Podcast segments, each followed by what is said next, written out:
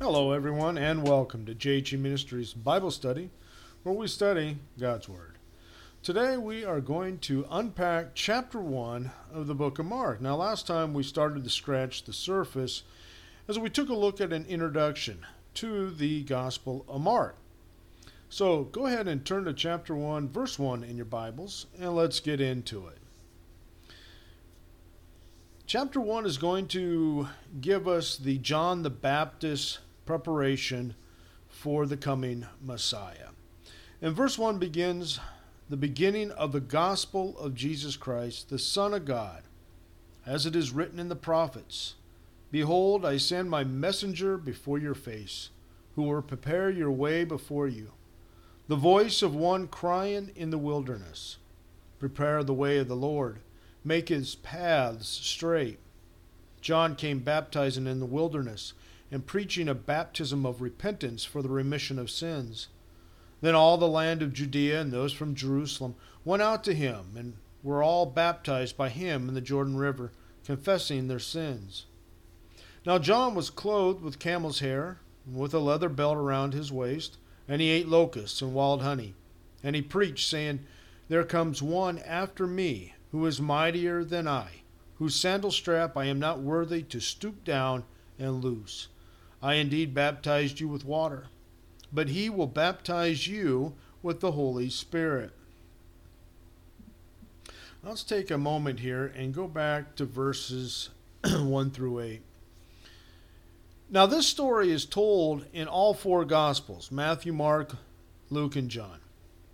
Now, Mark starts his book with a quotation from the Old Testament. Now, he skips Jesus' birth and he launches immediately into a crowded memoir of Jesus' public life. Now, the first verse seems to be a title. It may refer to the entire gospel or only to the ministry of John the Baptist. Now, in the book of Acts, chapter 1, 22, it says, beginning from the baptism of John to that day when he, which is Jesus, was taken up from us one of these must become a witness with us of his resurrection. The starting point of the good news is stated to be from John's baptism. Mark may have this in mind here.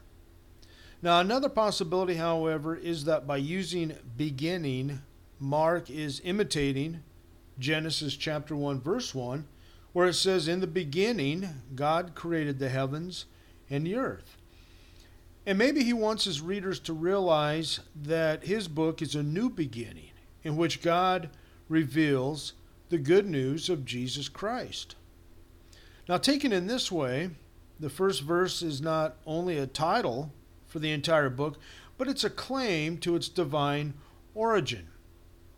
Now, the word gospel comes from the Old English God spell, which is good news, and it translates accurately the Greek of euangelion.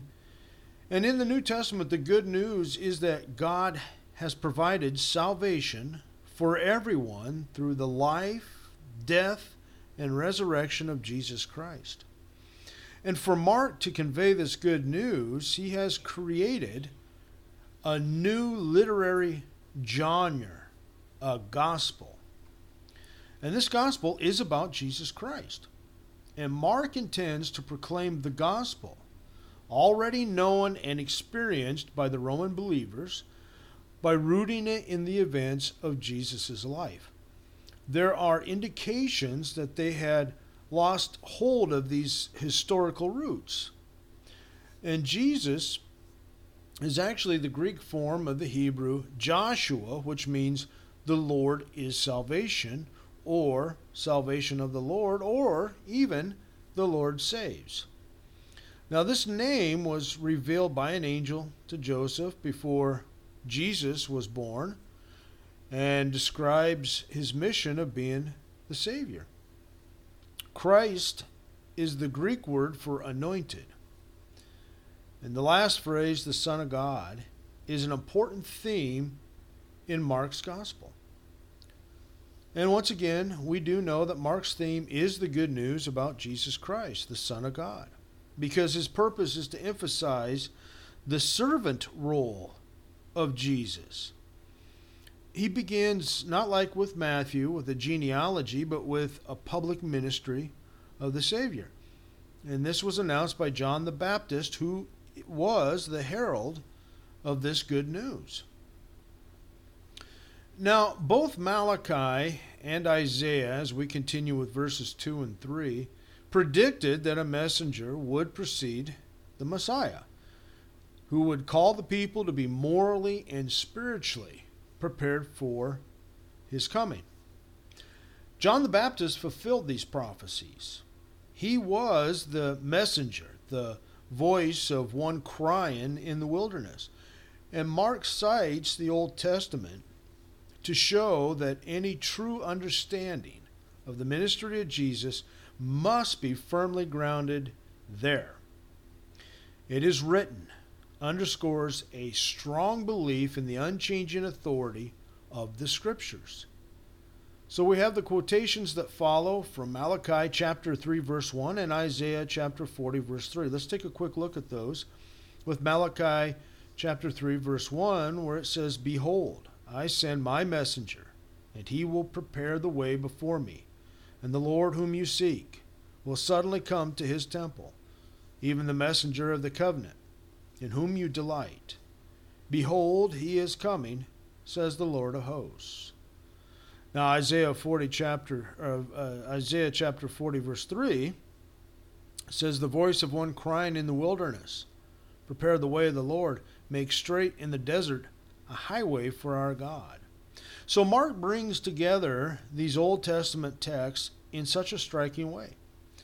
He cites God's promise of a messenger to guard you on the way and to bring you to the place I have prepared through the wilderness to the promised land.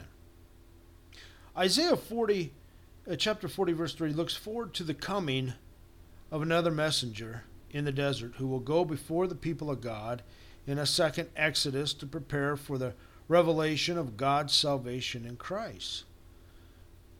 The voice of one crying in the wilderness, Prepare the way of the Lord, make straight in the desert a highway for our God.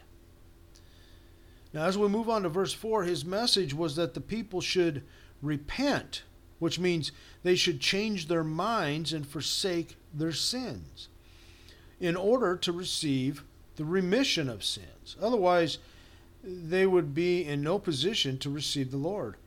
Only holy people are able to appreciate the Holy Son of God. Now, since Mark wants to highlight the saving facts of Jesus and their theological meaning for the Roman Church, he does not include a nativity narrative. He immediately begins with the ministry of John the Baptist who is the forerunner of the Messiah. And this is precisely where Peter begins in his proclamation of the gospel that we find in the book of Acts, chapter 10, verse 37. The word you know, which was proclaimed throughout all Judea and began from Galilee after the baptism which John preached. we find that in the book of Acts. Now, John appeared suddenly, baptizing in the desert region. These are the arid regions that were west or are the west of the Dead Sea. And this general area was the abode of the Qumran sect.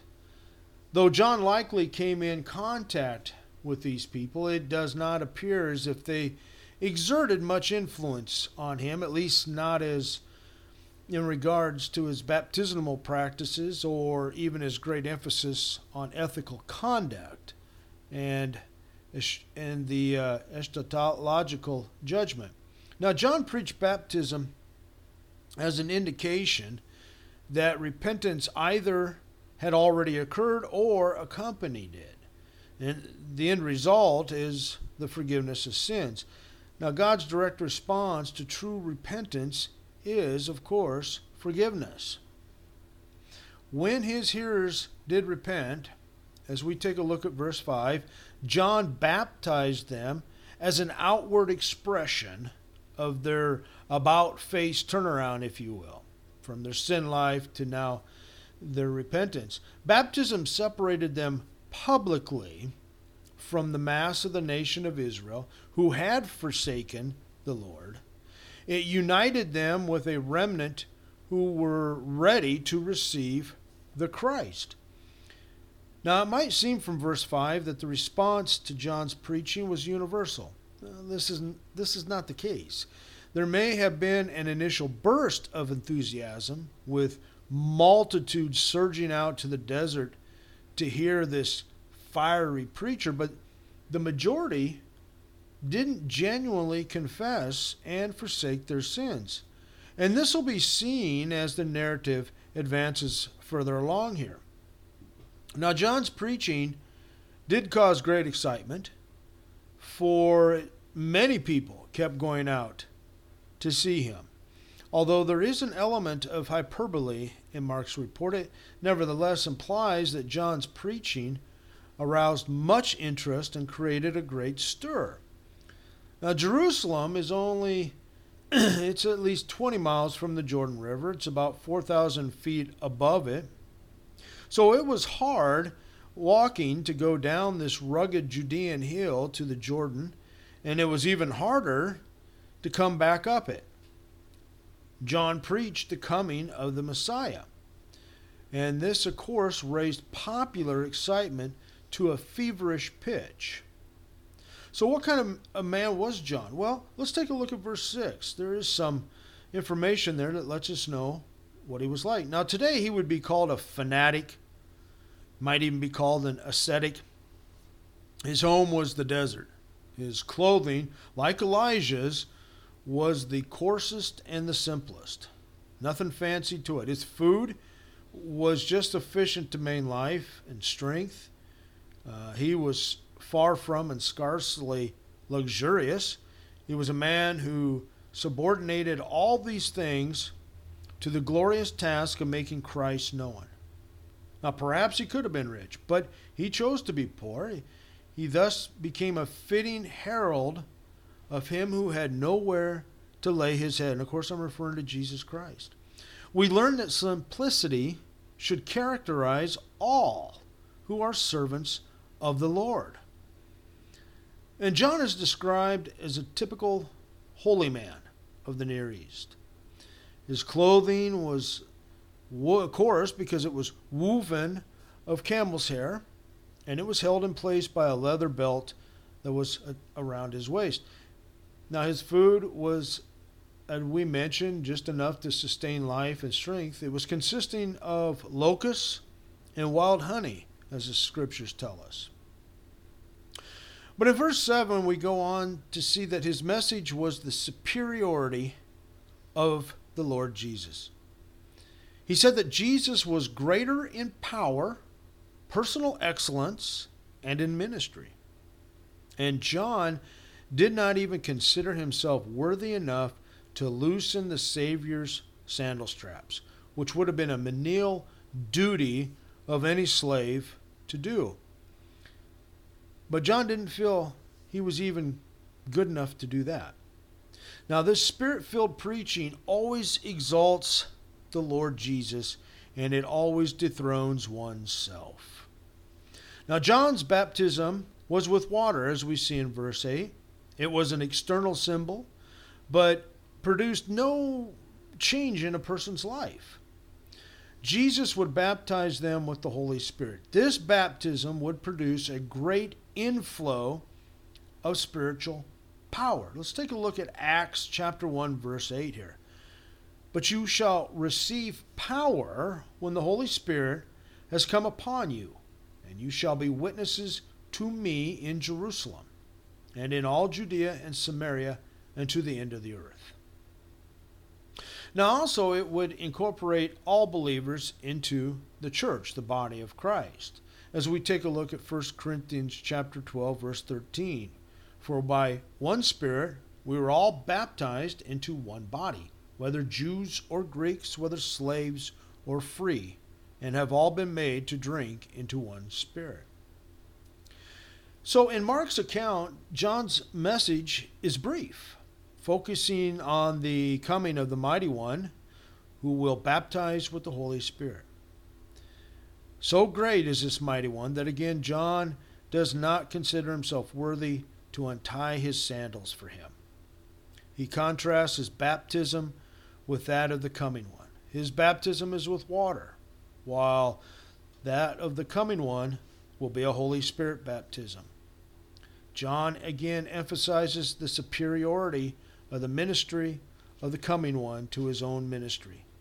John's prophecy was fulfilled in a dramatic way at Pentecost. Now let's move on a little further here. And let's take a look of Jesus being baptized by John the Baptist. We're going to take a look at verses 9 through 11 here. So turn with me back to our scriptures as we proceed with verse 9. It came to pass in those days that Jesus came from Nazareth of Galilee and was baptized by John in the Jordan. And immediately coming up from the water, he saw the heavens parting and the Spirit descending upon him like a dove. Then a voice came from heaven You are my beloved Son, in whom I am well pleased. Now, as we take a look at verse 9, we have the so called 30 silent years in Nazareth, which are now at an end. The Lord Jesus was ready to enter upon his public ministry. But before he could do that, he had to travel the 60 odd miles from Nazareth to the Jordan, which was near Jericho, because there he was baptized by John, John the Baptist. In his case, of course, in Jesus' case, there was no repentance because there was no sins to confess. Jesus was a perfect man. Baptism for the Lord was a symbolic action, picturing his eventual baptism into death at Calvary and his rising from the dead. So, at the very outset of his public ministry, there was this vivid foreshadowing of a cross and of an empty tomb. Now, Jesus probably began his public ministry about AD 27 when he was approximately 30 years old. Two events, however, immediately preceded the beginning of his ministry his baptism by John the Baptist and his temptation by the devil, Satan himself. The baptism of Jesus by John must have been a problem to the early church. Why did Jesus submit himself to a baptism of repentance for the forgiveness of sins? Now, Matthew recounts John's reluctance to baptize Jesus. And in the book of Matthew, we see Jesus' reply to that reluctance as he says, It is proper for us to do this to fulfill all righteousness. Jesus had to identify himself with sinful humanity at the very outset of his ministry. And this he did by submitting to baptism. Now, as soon as he came up from the water, as we proceed with verses 10 and 11, he saw the heavens parting and the Spirit descending upon him like a dove. Then we hear the voice of God the Father, who acknowledges Jesus as his beloved Son. Now, Mark suggests, or seems to suggest, that only Jesus saw heaven being torn open and the Spirit descending, though he may have been so focusing on Jesus' experience that he says nothing of John's. But whatever else the descent of the Spirit on Jesus meant, it clearly indicated his anointing for ministry. And Jesus himself claimed this anointing in the synagogue at Nazareth when he said, the Spirit of the Lord is on me. There never was a time in the life of Jesus when he was not filled with the Holy Spirit. But now the Holy Spirit came upon him, anointing him for service and enduing him with power. It was a special ministry of the Spirit, preparatory to the three years of service that, lay, that lies ahead of him. The power of the Holy Spirit is indispensable. A person can be educated, they can be talented, they can be fluent in their ways, yet without that mysterious quality of the Holy Spirit, which we call unction, his service is lifeless and it's ineffective. So the basic question is have I had an experience of the Holy Spirit that's empowering me for the service of the Lord? You think about that. Now, as we continue, we see God's response fuses the concept of the Messianic king of the coronation. Let's take a look at Psalms chapter 2, verse 7, where it says, I will declare the, the decree. The Lord has said to me, You are my son. Today I have begotten you. And that of the Lord's servant of Isaiah chapter 42, verse 1, where it says, Behold, my servant whom I uphold, my elect one in whom my soul delights. I have put my spirit upon him. He will bring forth justice to the Gentiles. The main emphasis, however, is on this unique sonship of Jesus. Now, Mark confesses Jesus as the Son of God at the very outset of his gospel. Now, here God confesses Jesus as his Son and witnesses to his approval of his Son. He knows the unique mission that he has given to his Son, and he states with confidence in him. So now let's start taking a look here where we have Satan tempting Jesus. I'm just going to look at two verses for right now 12 and 13. Verse 12 says, Immediately the Spirit drove him, and drove him as Jesus, into the wilderness. And he was there in the wilderness 40 days, tempted by Satan, and was with the wild beasts, and the angels ministered to him. Now, the servant of God, Jesus Christ himself, was tempted by Satan in the wilderness for 40 days. The Spirit of God led Jesus to this rendezvous, if you will, not to see if Jesus would sin, but to prove that Jesus could not sin.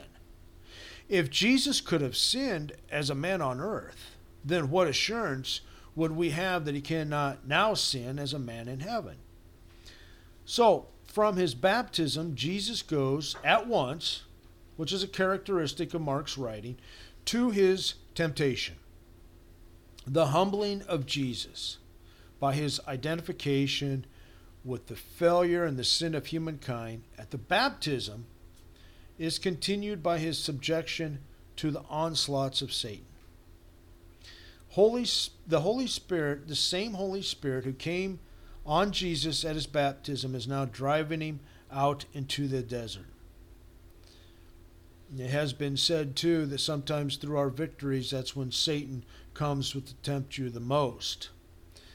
Now, Mark's account of the temptation is brief, recording no specific temptations, and he doesn't record the victories over Satan.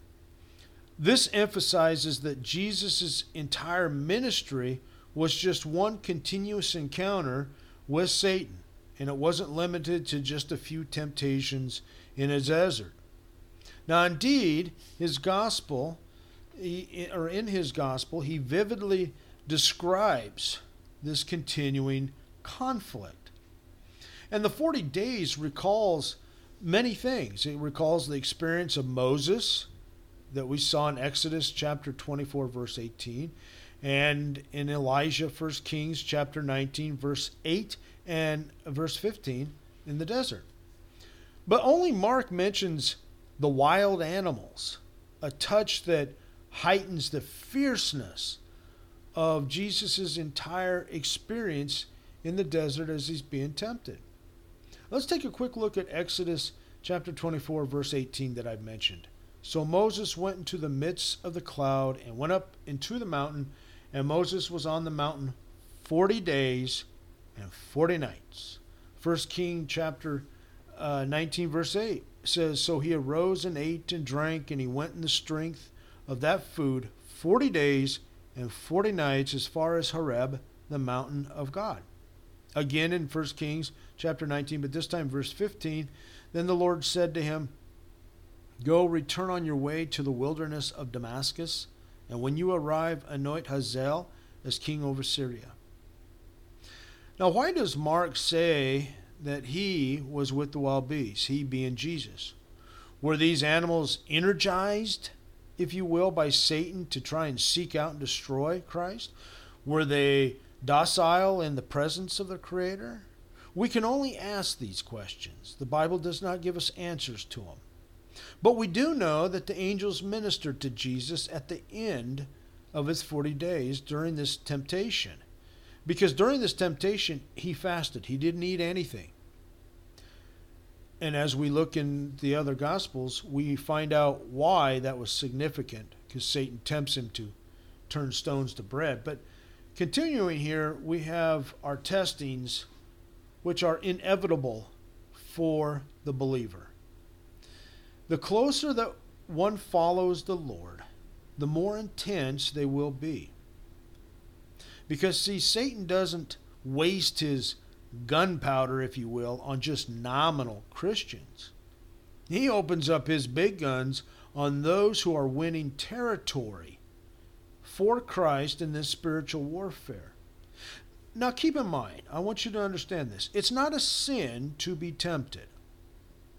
In our own strength, we cannot resist, but the indwelling Holy Spirit is the believer's power to subdue dark passions. It's what we do when we're tested. We need to follow the example of Jesus Christ.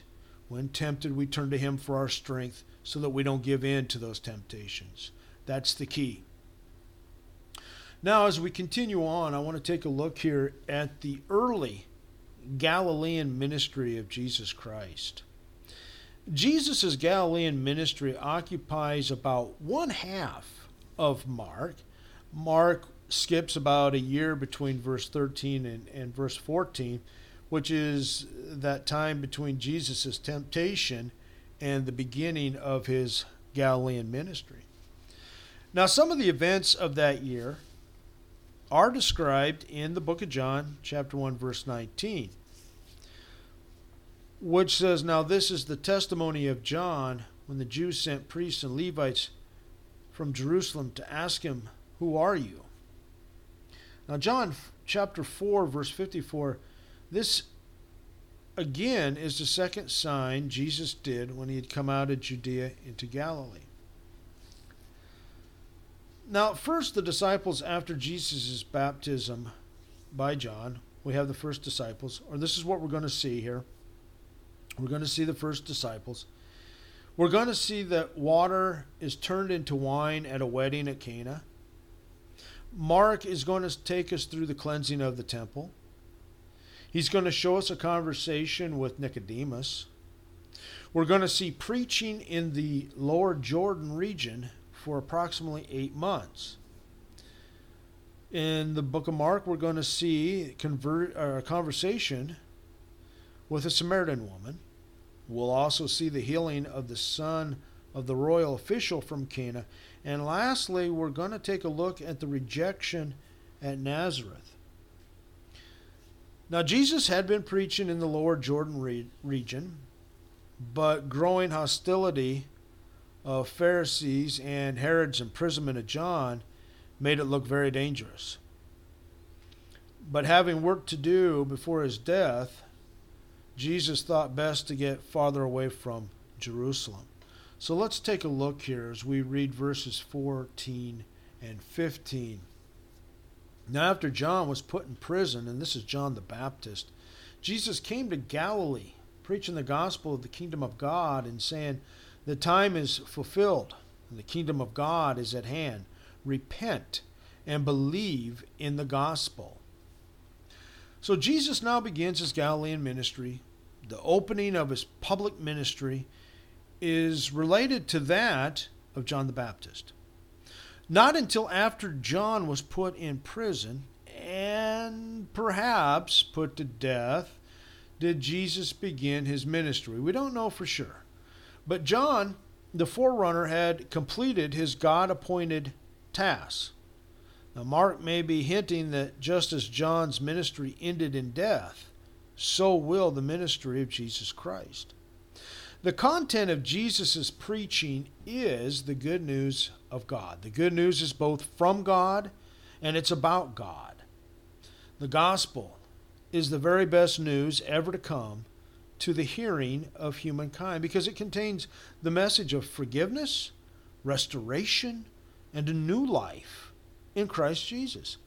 Jesus witnesses to God's actions for our salvation by saying the time has come. This is the decisive time for God's action. With the coming of Jesus, God was doing something special. Now, the concept of the kingdom of God is basic to the teachings of Jesus. It relates directly to the kingship of God that's described in the Old Testament. The Lord's kingship is both a present reality, God exercising his authority now, and it's a future hope where God will reign in the end when he finally puts down all the opposition to his reign. The same tension between the kingdom of God as both present and future exists in the teaching of Jesus. And here Jesus proclaims that the kingdom of God is near. In Jesus' actions, God's rule has invaded this present world. But in other sayings, the kingdom is spoken of as still future.